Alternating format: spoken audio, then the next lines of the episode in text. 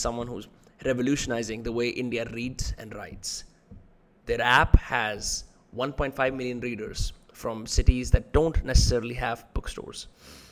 The guest is Chiki Sarkar, founder and publisher of Juggernaut Books, which is India's first digital publishing company. Uh, what she does remarkably with her company is that she allows amateur writers like probably you in the audience or even myself to get published and have their names right next to the greats of literature in our country and abroad.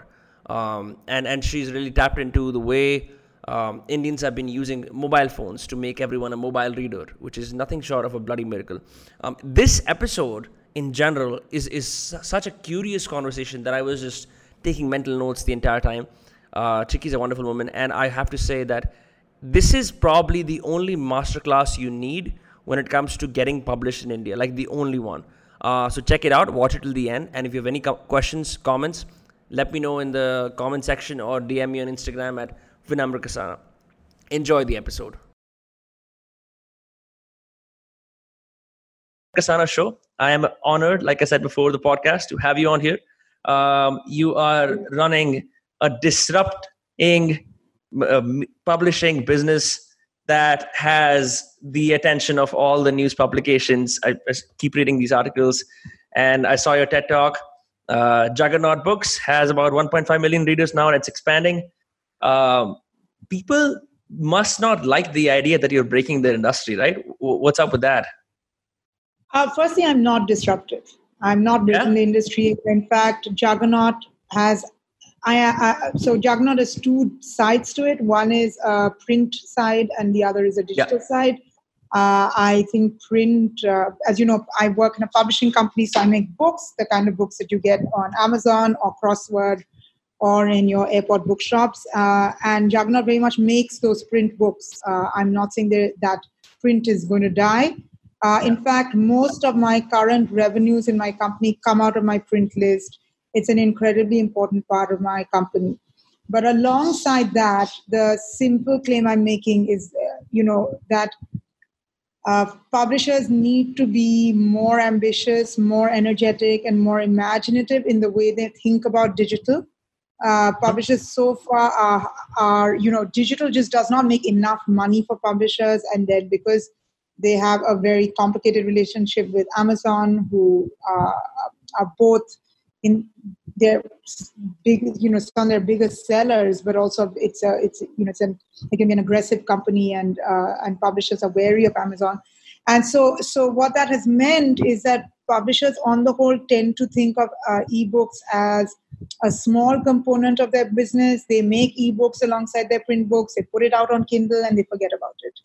And I said, uh, if you really want to get into any form of digital media, you kind of need to own your own platform, because what owning your platform allows you to do is it allows you to know about your reader, it allows you to talk directly to them, it gives you enormous power, enormous knowledge, and then you can begin to play around with what you give them, um, and uh, you can even think about pricing in a different way, subscriptions in a different way. So what Juggernaut has is, apart from its print list, we have our own app, and we've been called the Netflix of books in India, which is very, very flattering. We're nowhere, even we're like a little ant next to Netflix's elephant. But uh, the, the vision is the same, which is that we own our own platform to put out really mostly our own content. And the kind of things you might read on Juggernaut is, on one hand, you might read uh, the biography of Karunanidhi or Savarkar or uh, Rana Pratap, but you'll also read uh, love stories, thrillers, ghost stories, uh, short spiritual stuff from uh, Sadhguru or a Dalai Lama or an Osho. Uh, we have business materials. So it's it's a kind of cool, easy, flexible, lots of short reads app, uh, which puts out our print books and then has all of this other stuff. And the other cool thing about uh, the app, which... Again, other apps have done this, so we are not pioneering. We've copied from people who we thought were amazing, is we have a writing platform. So mm-hmm. if you are an amateur writer, and we often feel that writers feel very, very distanced from traditional publishers, right? How to get yourself noticed, how to, hard to get your books read by a publisher. upload your stories, and we have editors who read it. We do, we put them up on homepage. We sell film rights on your behalf. And we've created um, a lot of interesting homegrown talent by this amateur platform. Uh, and, and, and in fact, because it gets all of this on the homepage, if you're an amateur writer and you've written this story, you are on the homepage of an app where uh, you're sharing space with a Twinkle Khanna and a Arundhati Roy and a William Dalrymple um, uh, and a Saurav Ganguly uh, and a Rajdeep Sardesai. You know, so you're really you you you have that chance to to to to have a, a great stage. Um, and so, so, so that's the, the business. The business is on one side, very conventional, very traditional. And I think those are all excellent businesses. I've grown up in those businesses. I love them.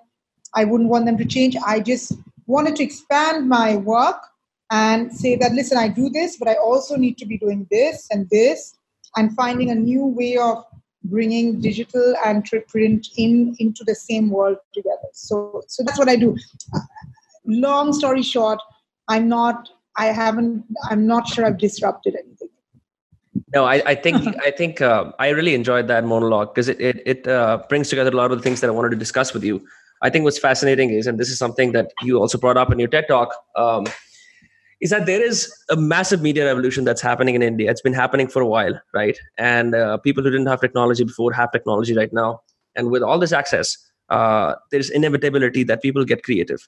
And before this, I was trying to study the phenomenon of WhatsApp writers, right? How people will write these uh, long form messages, everything from, you know, romantic love letters, uh, you know, like somehow justifying what a certain policy means Ayurvedically, that sort of thing. The it's it's it's not very uh, organized, right?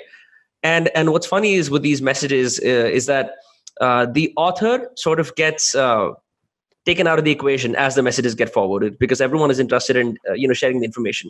So what's really interesting is these authors can go to your platform on Juggernaut and then get published, right? And and so they have that recognizability where uh, they yeah, can. And their, in fact, yeah. uh, um, you know, my uh, my founding C E O Durga Raghunath, she once, very amazing woman who mm-hmm. uh, set up first post in India, so one of the kind of pioneering digital news people, and she always told me something. She said, you know, actually the phone and the digital mobile phone revolution in India has actually made us into more bigger readers and bigger writers.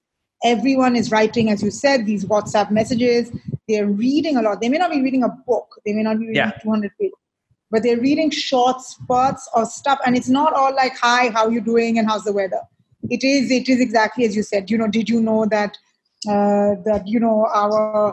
Uh, a morning breakfast routine comes from X or Y, or you know, some yeah. Ayurvedic, some ancient India thing, whatever it is. So I, um, I agree, and and you know, also I do think uh, I don't know whether you've ever played this game. I mean, I do it as a publisher. I find that whenever I go out, I mean, of course, the last two months I've gone out not at all, but when I but before all those last two months, virtually every time I was out, someone said to me, you know, I've, I have a book. I yeah. have, I've always wanted to write a book, or I'm writing a book, or I've written a book.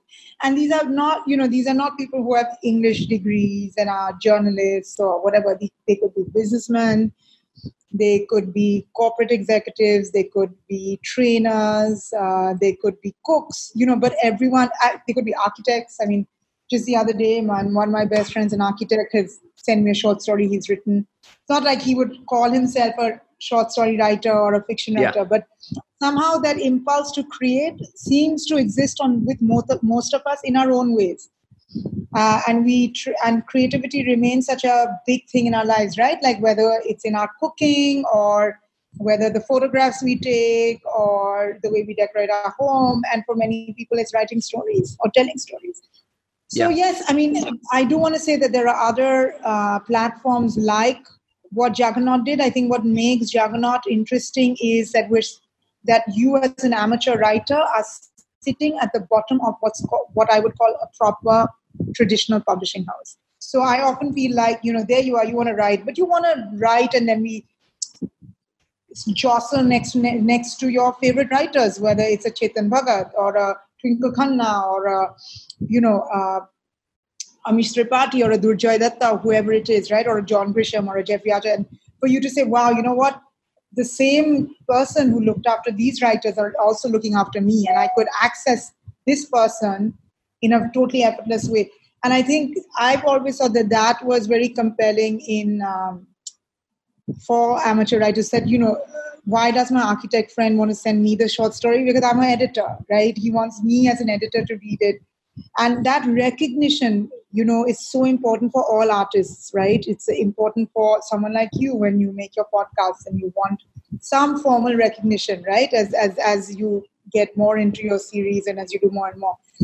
And I think this this this layering of like being this amateur person who doesn't have access to publishing, and then client being, I think what what Juggernaut gives you, it's like a pyramid. And it gives mm-hmm. you the ability to climb up so that you can say, okay, first I put up my story on the site. Then yeah. there may be like one of the editors might like it and pick it for the story of the month. And then it gets put on, and then, you know, they might love it even more. And they say to the app person, listen, we have to give it a banner. So suddenly this unknown person potentially has the access to get full recognition, right? And then what may happen is one of my editors might get in touch with you and say, listen, we love that story. It's done so well. Will you write another one for us? And this time we'll pay you a contract and give you money. And you suddenly, it's like a, well, it's like a snakes and ladder without the snakes, I hope. But you've been able to climb up on this board and reach a level of some recognition. And at some point, which we've started is, you know, imagine if you have, uh, you've written three, four, five, six stories on the app. We might come to you and say, listen, let's do a book together, a proper book. And suddenly, yeah. there you are. You've got all of it. You've got the digital audience. You've got this world of the app. And then you you know, you you begin to start saying, okay, I might, I'm, I don't know how much money I'm going to make, but I'm going to make some money. And then I see a book, uh, a book that I can buy in, uh, in, in Crosswords or my local bookshop or Amazon or Flipkart, a book that I can send my granny for her birthday, whether or not she reads it. You know, so suddenly that journey and that that feeling that these worlds are all connected, because really it's about finding talent and giving them the expression of it. That I think is what we do, right? And that's the yeah. that's the thing I'm I I'm proud of that in its that Juggernaut has in its conception, and it's the thing that inspires me and makes me excited about my job and my business. Absolutely, I, th- I think what you guys have done very well is democratize creativity. Um, and, and made it open without the gatekeepers that come with, you know, first of all, being confident in the English language. Second of all, knowing enough people, like you said, right? Third of all, uh, facing numerous rejections from editors and so on and so forth. And so you've enabled like uh, a neighborhood boy with, with a specific sort of, you know, user profile to get, get featured amongst top authors and stuff. Um, what I also find fascinating is, is that Uh, this exists not only in just the English language, but it also in Hindi, because your website has something very interesting. So first half is in English and the second half is in Hindi. So instantly when, when someone who even comes there on there and discovers that this is a website uh, and feels that, you know, they're a Hindi speaker, they can still uh, find a level of like attraction to those things. Because I was talking to my dad yesterday, telling him about I'm doing a podcast with you. And he showed me this app. Uh, it's called Pratilipi. I believe they're also contemporaries in, in some yeah, capacity to you guys. Yeah, yeah, and and he said, "Oh, I've yeah, they're, stories they're, for a while." Bigger than us. Yeah, he said he said that I've been reading these stories for a while because these are the stories that I grew up with, and it's so fascinating. I always, he said, I love consuming, and and I just I just love knowing that the characters are called Dinanath, or you know, it's it's it's close to where he grew up with the sort of rustic vernacular idea of India that he was close to, and he's able to relate. He's like, he's like no amount of Kushwant Singh or a Chetan Bhagat can do that for me, but those stories can. I'm like, that's fascinating. The ability to to bring regionality, specific individual experiences right to your phone screen to make you feel like that the whole idea of reading is not, is not reserved to, uh, excuse me, uh, people who have, you know, a solid English education or even like who are from the upper echelon of society is fascinating. It's the same thing that that TikTok did, that YouTube did, except now you guys are doing it in the publishing space. That's my little hypothesis. Yeah, and, and Pratilipi, by the way, I mean, it's outstanding. Yeah. They're like, in times our size, uh, they primarily focus on Indian languages, so not English. Yeah. Uh, and they've been around for a while, and they have an amazing catalog. So, and so what they are is just the writing platform part, the mm-hmm. part where people, you know, so they don't have the publishing component, but it's that demo, dem, democratic, like, you know, you anyone can write stories, and they do it in twelve or ten, fifteen different languages. It's amazing. So how exciting yeah. that your dad reads reads it. And yeah, he doesn't I mind reading it yesterday. On the phone. He doesn't, does he read it on the phone? Your your dad's comfy reading on the phone? Yeah, I, I would like to add to your uh, data report in case you're trying to get like more numbers about who reads on the phone. It's it's one more person from my home in Faridabad. He also reads on the phone. So, you know, and and it's yeah. weird, right? Because because you would expect the notifications and all the notification bars and everything else to disrupt that. But he's like, no, I read with full concentration. Uh, so so that's, that's unprecedented behavior. In fact, I uh, am someone who cannot read on the phone. I still I still, uh, I still use the Kindle, but I've just translated to the Kindle.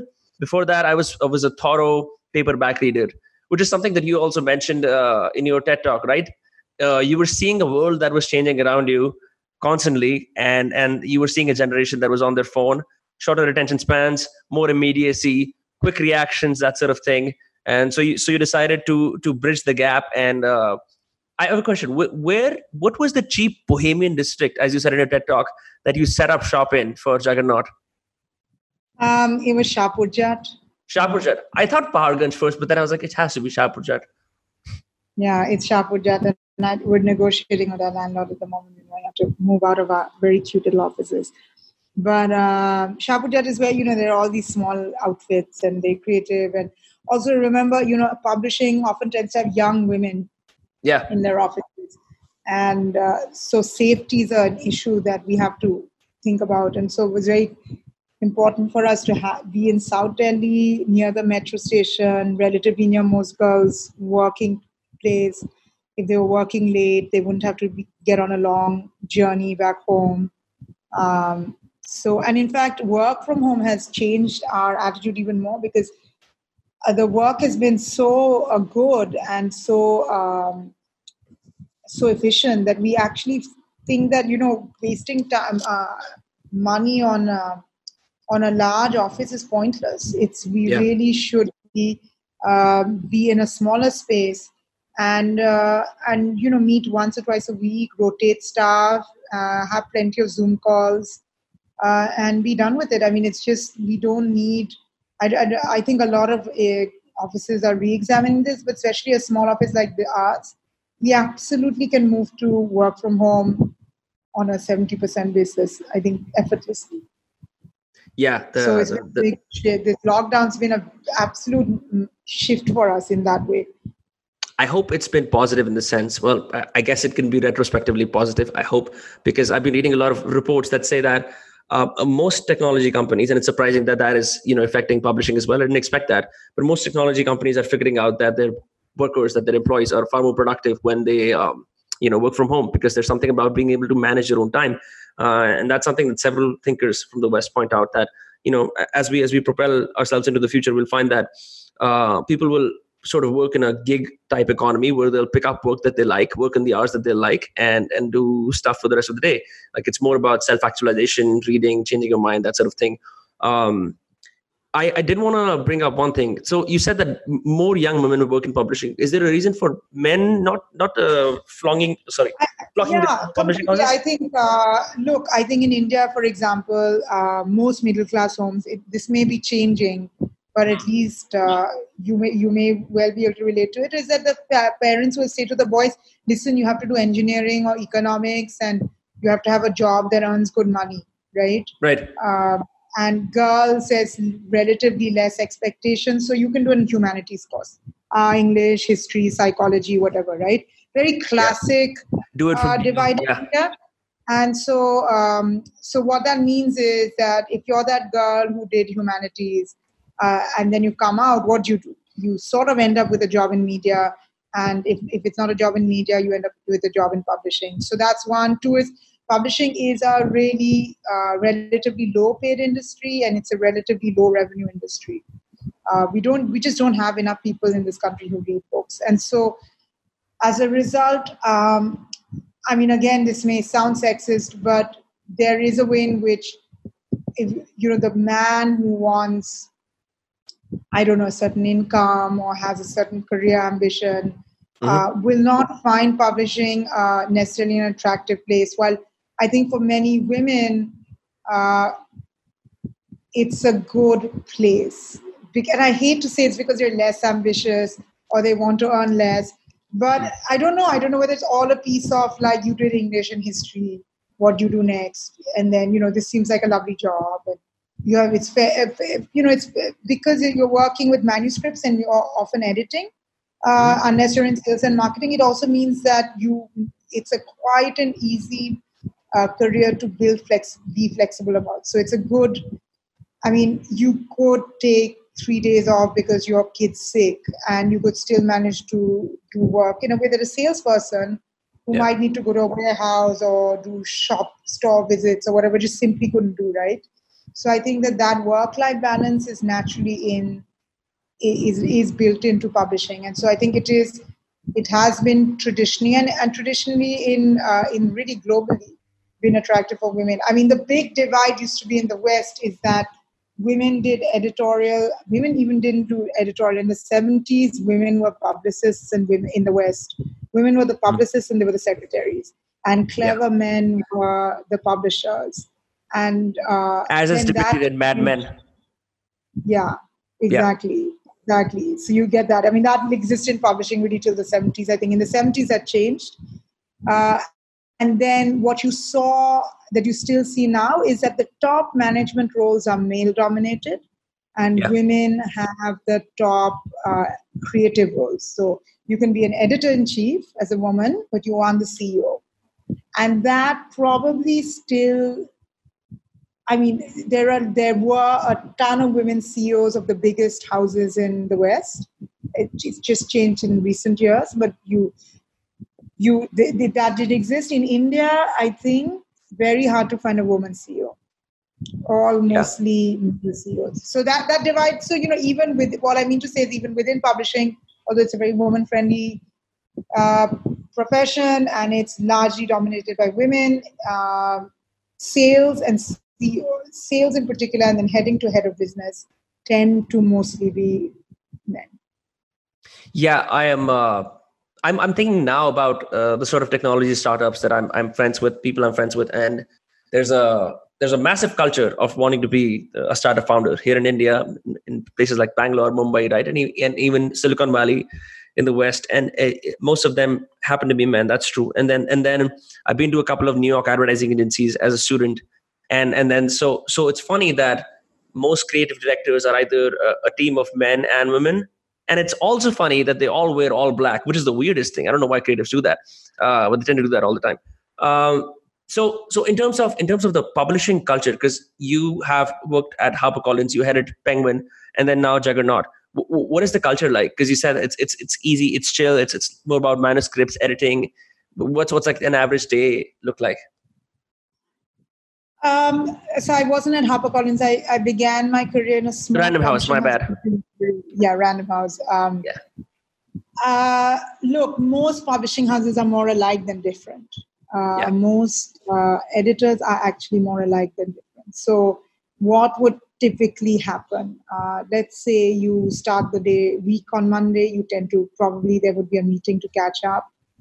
Uh, there would be an editorial commissioning meeting at some point in that week where editors talk about manuscripts they're reading that they would like to buy or ideas that they have that they would like to buy. So in Juggernaut, for example, uh, we are very ideas driven. So ninety-nine percent of the books we buy, we don't get from an what's called an agent who sells them. So most publishers will wait for an agent submission and then buy a book. Um, Juggernaut ha- just makes up our own books. We we just go and we go reach out to people and we and you know and we reach out to kind of all kinds of people. I've just reached out to Karan Johar, for example, yeah, uh, because he was doing a whole lot of Insta stuff on his kids, and I said to him, "Would you like to write a kids book?" And he said, "God, I never thought about it." And then he said, "You know what? This is cool. I want to do it." And we've done it. The book's written, the contract signed, right? So. Uh, we didn't need an agent. We didn't need a go-between. Uh, so, so essentially, one of the interesting things about p- publishing in India is that, I mean, maybe Juggernaut does this at an extreme level, but all Indian companies do come up with ideas in their meetings and chase them. And it means that, and I, and as someone who worked abroad, I would say that is very unusual because in the in the West.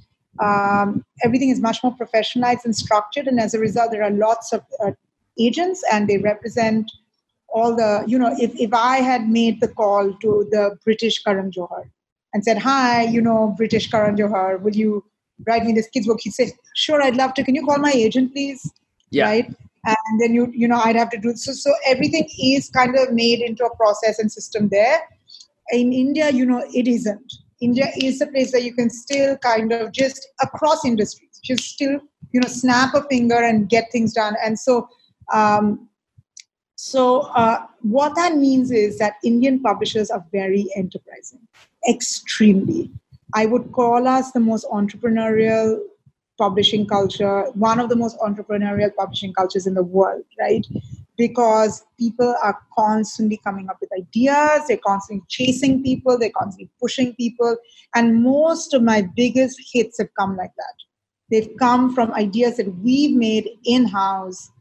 We didn't go to an agent, and then we turned it into a hit. From, from starting from even a book like The Accidental Prime Minister, which you yeah. may have heard of. It's a book, uh, one of the last books it's, I did. It's at my place. Okay. It's at your place means? Um, I mean, it's in my home. home. My my dad oh, bought it. Okay. It was released like a couple okay. of years ago, right? Yeah, it was released in, it was infamous because it happened in twenty fourteen and P M Modi used it at the time for his election. It was a big turning point in his election rhetoric. And many people say that the book was a massive and thing that happened. And, you know, that book really happened because an editor in the company knew the author and she'd been talking to him. And then we, we said, this is the book we need you to write. And then he wrote it. And then we came up with the title. We came up with the cover. We did the, you know, Penguin did all of it. And so, you know, that book, of course, was written by the author Sanjay Baru and it's his baby, it's his book. But the level of like ideation that happened at Penguin from the uh, person who bought the book to how it was formulated right to the end, all happened at the company. And so that kind of enterprising quality is a very strong quality that dominates. I mean, if you talk to any publisher in India today, they will say this. Very, very, very enterprising, very, very like make calls, get contacts. I know someone who knows someone, someone knows who knows someone. They get that phone number, reach out to them. It's it's really, really amazing. So that is the big thing. And then what happens? So so that there are about three or four meetings that dominate the week of any publishing house. There is a this as I say, the commissioning meeting where which will be the single most important meeting that editors have. So because they're talking about books they're about to buy, that they want to buy, they come up with ideas, they talk about books that have been sent to them by agents, they talk about pros and cons, sales gets involved, uh, sales are sales estimates, blah, blah, blah. Very important meeting. The other important meeting is uh, the weekly publicity meeting around the publicity around the book, which is led by the publicity team, but editor editors do it. And then the third important meeting, which is more invisible, is, you know, when a book gets made, any book, I mean, even on the app. So there are, we call it two kinds of editorial components. So one is you've written a story, right? Mm-hmm. And I read it and I like it. And I say, listen, you know, this is fabulous, but look, you know, this boy, like he, I'm just finding him a little bit like he whines too much. How do we stop him from whining? Or whatever. And you say, okay, you know what? That's a good thought.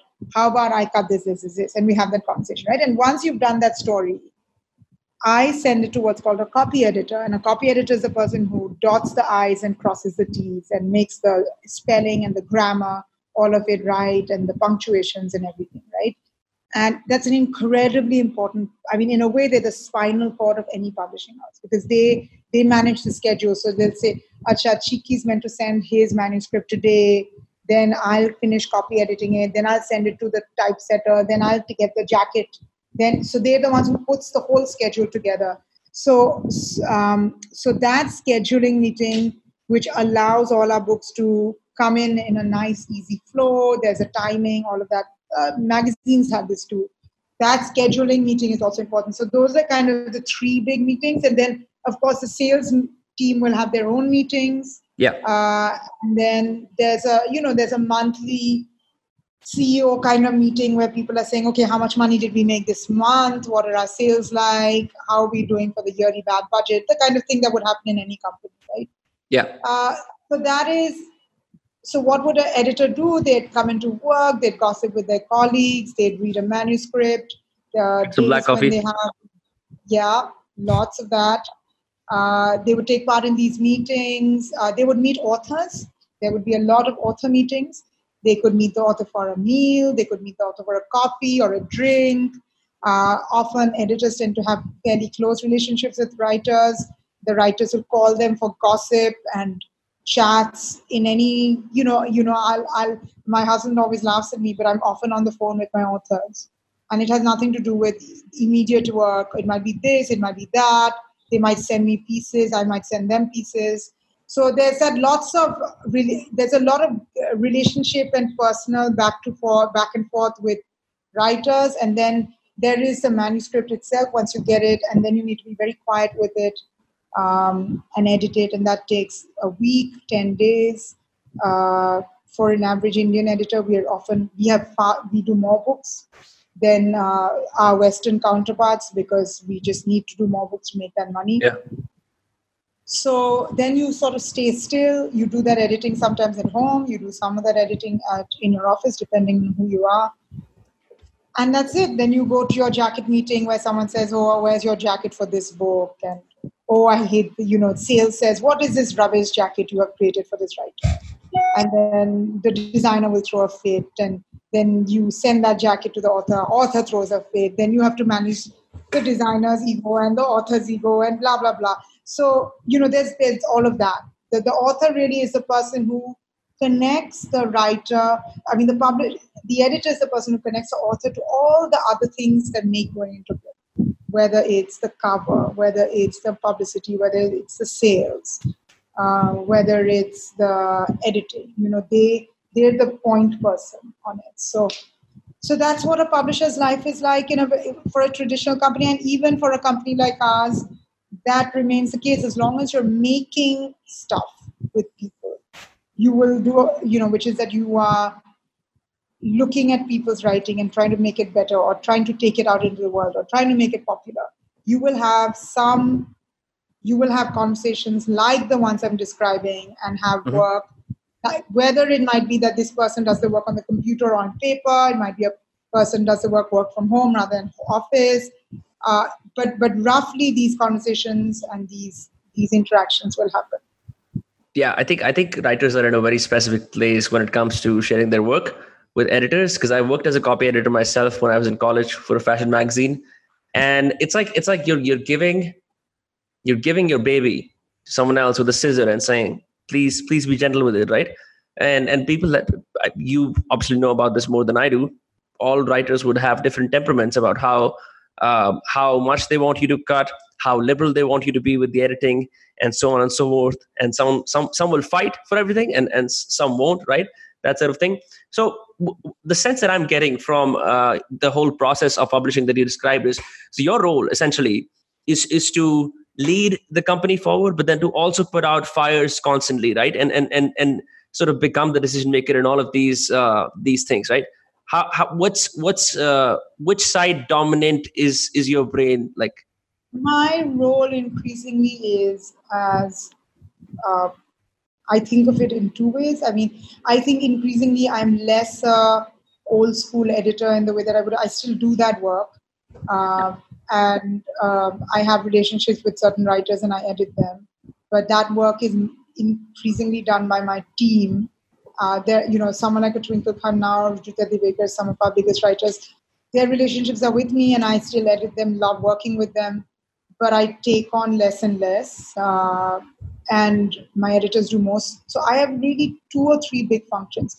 One is I'm the, I'm the energy giver and the idea generator. Right. I'm the one who says, guys, I think we need a book on this. Now who's going to do it? Right. Or I feel like this is in the air and we've got to do this. Or, you know, like, uh, let me give you an example of the Karan Johar. That idea didn't come from me. It came from one of my editor's parts who said, you know, he's been posting a lot of things on Instagram. Should we ask, should we do kids editions of his films? Hmm. And that was his idea. Like, you know, could we take Kabhi Kushi Kabhi Gham and then write it for children?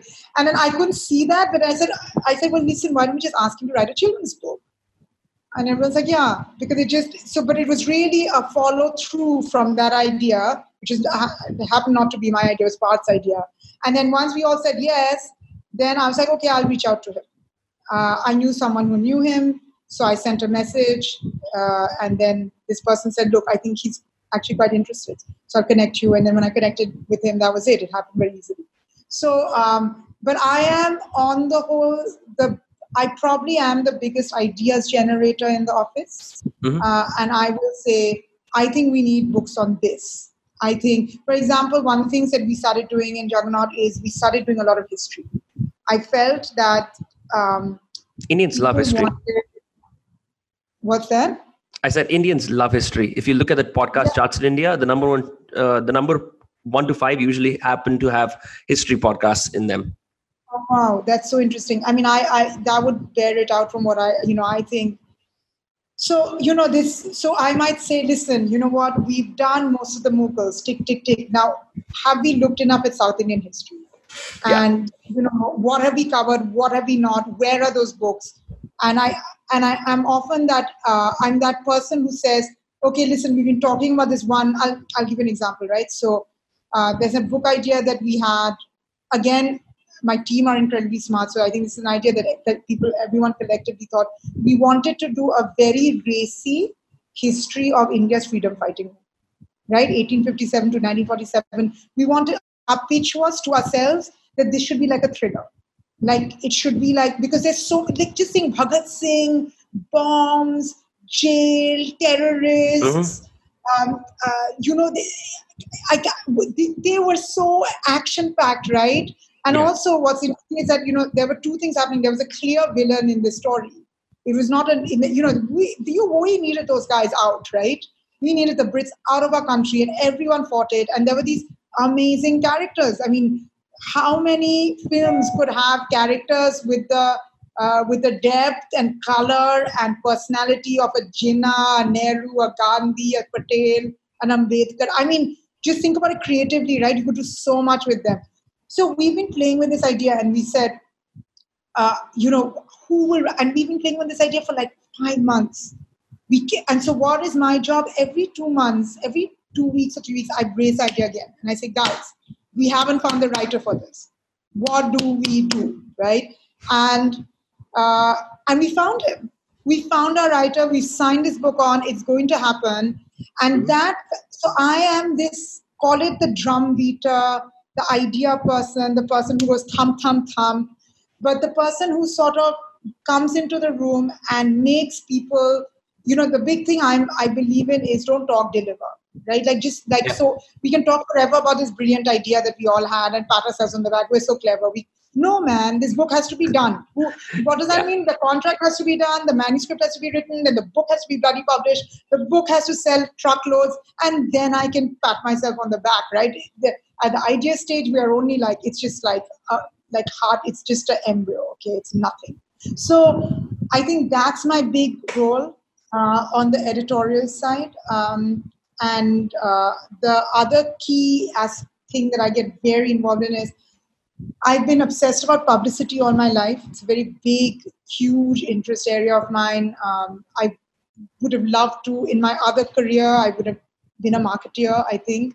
Uh, I wouldn't have told you that in my, if you met me at college and you said to me, you you know, would you like to be a marketer? I'd say, what, what, what? No, I'm a bookish girl and I'm a nerd and what is all this marketeer business? But actually, it's one of those things I've discovered about myself as I've worked, that it's something I like, it's something I'm good at, it's something I like thinking about, uh, which is really thinking about why people might be interested in something. That's what marketing is and how to make them interested, right? It's about people and their motivations and their responses. And that is what marketing ultimately is. And so to me, I'm, it's a, it's an area that I'm really, really interested in.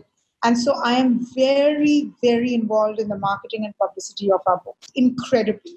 Uh, in fact, I would say that editors on the whole tend not to be, because if you worked in a big company, there's a natural, there's a head of publicity who manages that, right?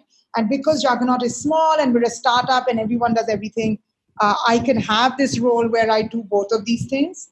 Uh, if I worked in a bigger company, I wouldn't uh, be able to do it. And it's been one of the great satisfactions of Juggernaut because it's something I've loved doing and I've got more into it over these last three years than I've ever been. And and so I am also the big um, I, I so I have certain beliefs about how marketing has to be done. Publicity, for example, I I think that you have to conceptualize any book campaign on a week by week basis, and the publicity person has to present it as week one, week two, week three, week four. Yeah. Uh, uh, I think that we have to have committed dates as much as possible on as much of our campaigns so that we can then sync it in with sales. Um, I uh, so there's a kind of, call it a discipline that I believe in, that I, I sort of enforce on the team. And then alongside that, I ask, I'm often, I'm the bitch. I'm I'm the bitch in the publicity. I mean, I, as in I'm, I'm the person who says, no, not good enough. Come back yeah. better. This isn't strong. You haven't worked this out. Uh, I do a lot of that in publicity in a way that I don't do with editorial. And, um, but it does make, I think the team probably finds it exhausting to work with me, but they do come back with very, very strong campaigns. We, we have now made a reputation for ourselves about our publicity campaigns in-house. And it's because of, I'm not sure that my style and my leadership style is the right style, but it has been an effective style uh, for our company. And we are a small company with outsized hits and outsized P R because of the way, because of my interest in the way we run it. And then I will often be the person who, though I'm not the only person, again, uh, I've got editors involved in publicity because I believe they understand the book better than the publicity person because they've read it.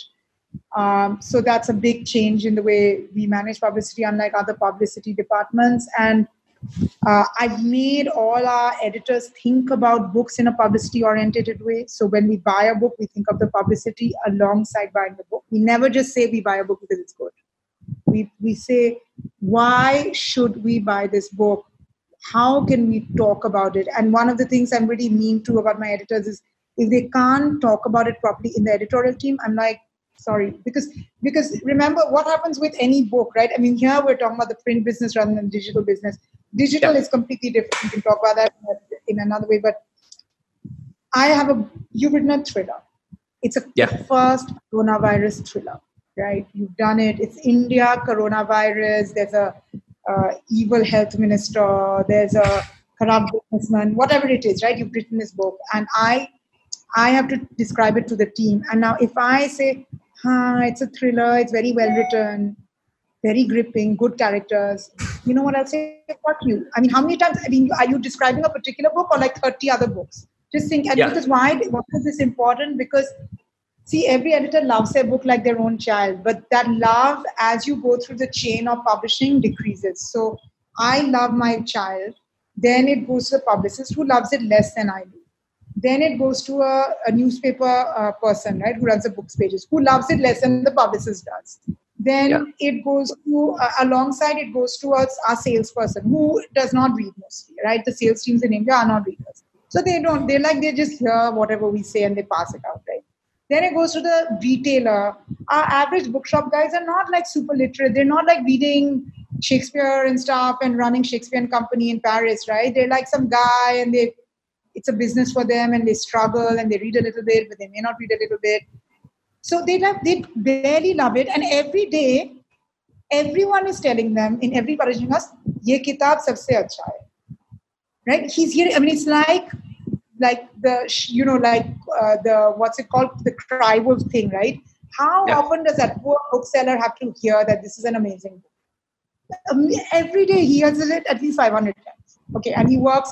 Imagine a bookseller who's worked in the business for ten years. That's all he bloody hears. He doesn't believe you. He's heard it too often. So if you can't, as an editor, talk about, oops, my chair's just broken. Uh-huh. Um, oh, damn. If you kind of enthusiasm, it's okay. If can you, you can you sit down? As an editor, I am fine, actually. Okay. It's okay. I can sit in this broken chair for a bit.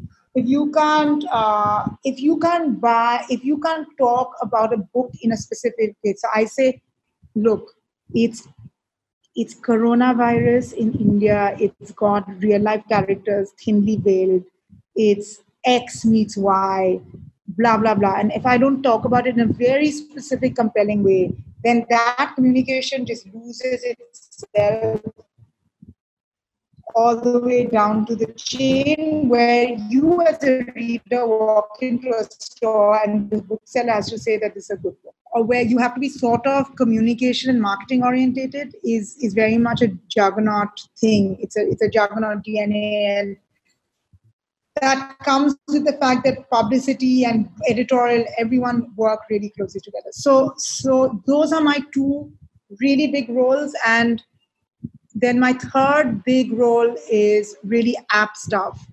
What do the mailers look like? Our in-app notifications, mm-hmm. uh, what's on our banners?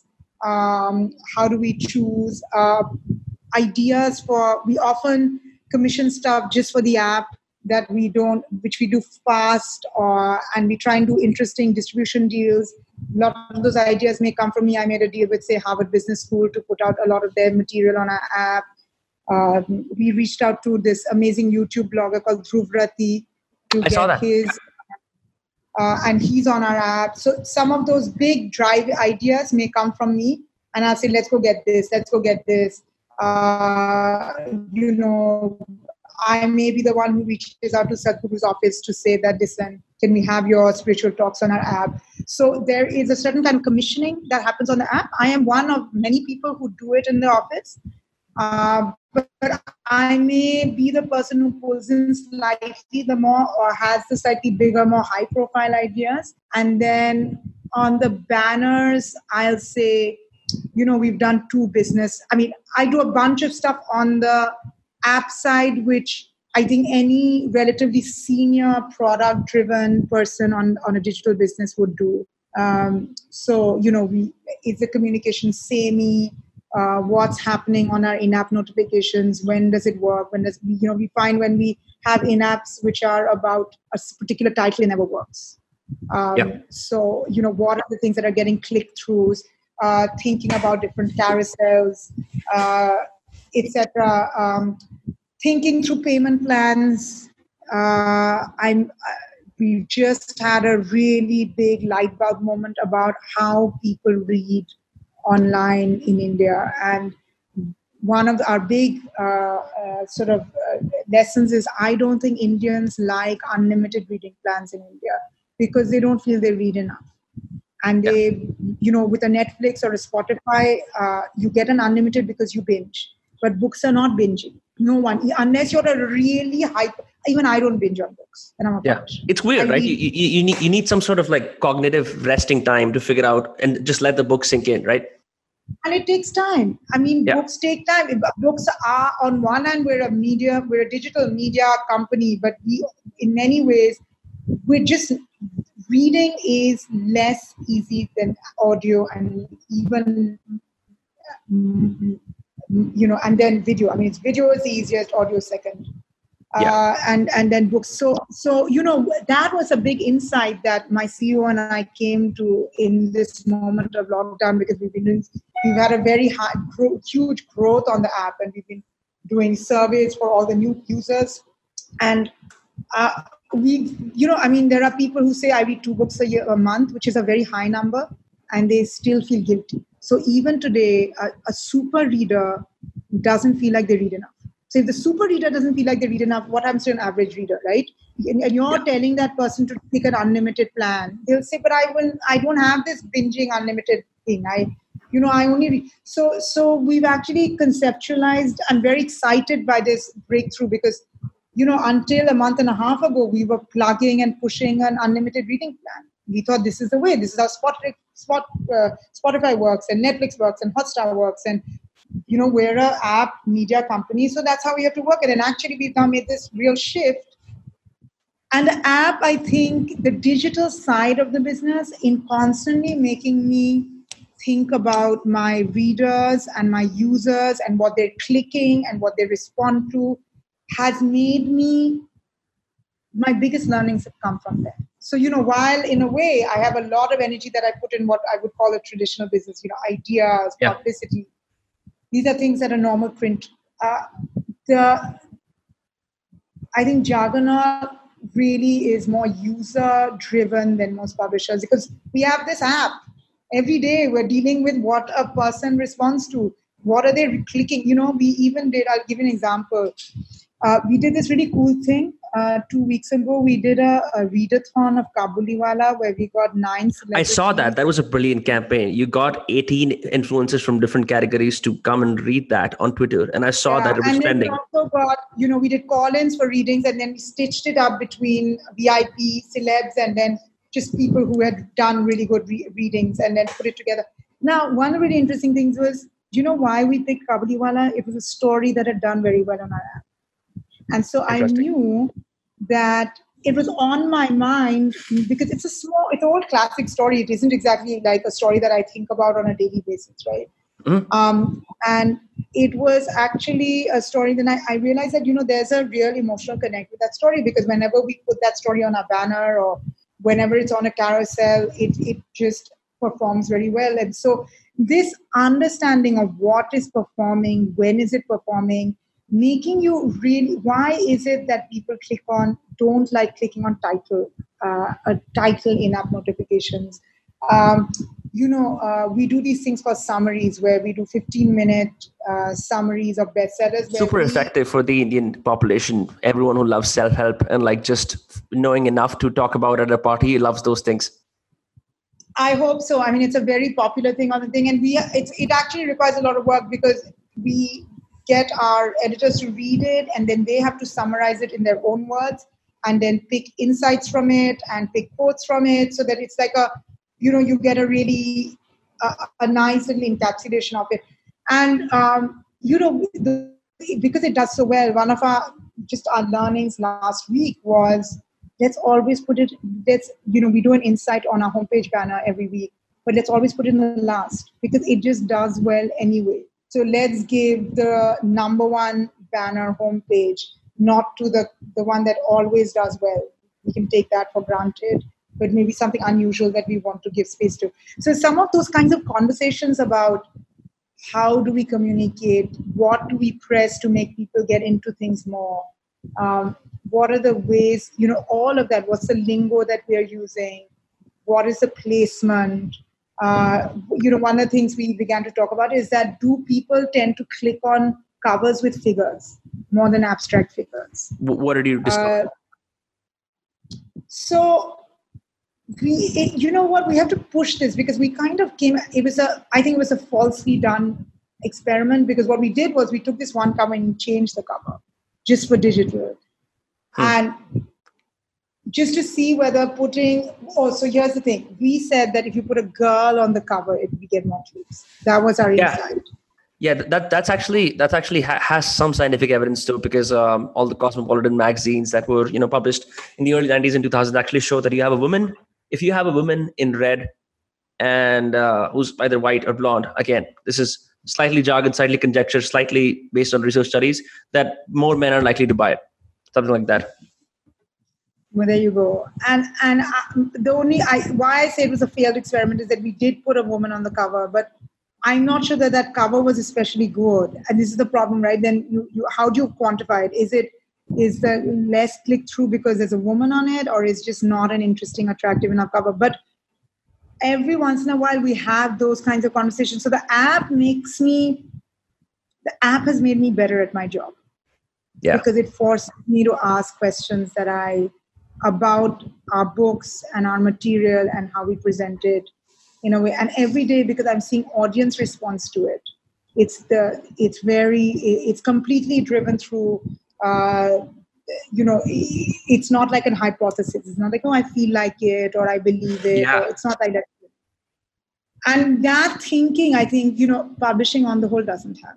And publishing on the whole is wary of and even dismissive of.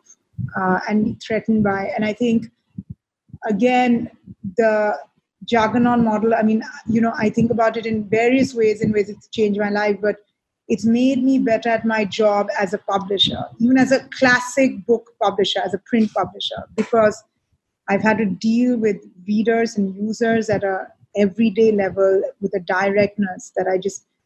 I mean, I'll give you another example, right? We find that Juggernaut... because there are more readers in the South than in the North. And we know yeah. that the South that is on the, the literacy rates. Yeah, higher up. It's literacy rates, it's also education. I think there's a certain kind of the professional middle class world educated world, I think there's a higher number in South India than there is in North India. Now, let me tell you how this could change our lives. One of the things we think about a lot in our editorial team is, should we actually ensure that a large amount of our list is South, South, South India subjects? Why do Sorry, we only do... I lost the audio for a second, yeah. A large number of our commissioning, our ideas, are from South India. Interesting. If that's where my readers are, for example, a biography of Karunanidhi. For example, the history of the Chalukyas, right? Now, I think when I sat in Random House or in Penguin, we just said Chalukyas, huh, what is that? That's dynasty in the south. That's a bit vague. Shall we do a sultanate with uh, Akbar? And because it's very, it's very arrogant, right? I mean, I'm not a South Indian and I, but it is interesting that actually, sorry, I mean, you know, I mean, that world is, and so we have an author called Manu Pillai, who's a very brilliant young uh, historian from Kerala, who writes, who's been writing a bunch of amazing books on, in, especially on South Indian history. So he did one on Kerala, he did one on Deccan. And of course, he's incredibly charismatic and brilliant, but I also think one of the reasons he's as successful as he is, he's created a niche for himself. There's a South Indian reader who wants, and South Indian William Dalrymple, he wants a popular historian who writes about his world. And Manu Pillai is that. And he's also an excellent communicator. He speaks very well. He's an attractive boy. I mean, the package is all good, so it all works. Yeah. But, uh,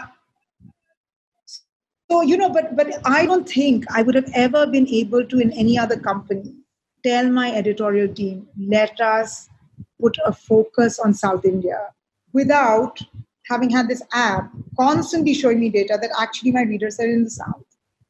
Um, So, you know, this is where the two worlds meet and talk to each other. Because on one hand, this first bit that I described to you, the creative process, is what allows me to make books that people can read, whether as a print book or as a digital book or as anything, right? Or as an audio book. Story, the conceptualizing and the getting it out.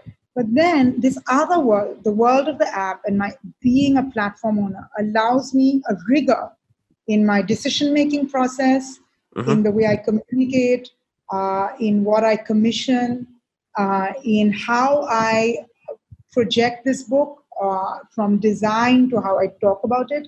And, and because it is constantly talking to the user. And this, I think, is why I would say to virtually any publisher, whoever's watching this, this is what is most compelling about having your own platform. It's a business, but it's a business that, you know, there's a visible, tangible gain of subscription money and being able to sell directly to your users. But there's an extraordinary intangible gain of you understanding your readers and learning about your readers in a way that will feed into every part of your business. Um, and Juggernaut is still a, a very small company. We have many, many more years of growth to go. But it's this, it's, it's this world meeting, combining, meshing that's created our magic. Wow, Chiki, I have to say I'm a fan. That was that was absolutely impressive. I have to like uh, I th- I think what you were saying uh, is is very essential to uh, to the idea that there's no point in being emotional about what you want to do. You eventually have to meet what the market wants, right? And being data driven in in in a in a world, and I'm only an outsider to the publishing world, right? I assume people sitting in their ivory towers wearing, again, they're all blacks and saying, I will think this idea will work, right? And then putting it out and failing. And um, and it's very important to to give people what they want. In fact, um, I actually learned about you from Tony Joseph's Early Indians, which I have right here, right? Yeah. I saw Juggernaut Books and I was like... By the way, we commissioned... I used to follow him on... Tw- I, I saw him tweet about this stuff.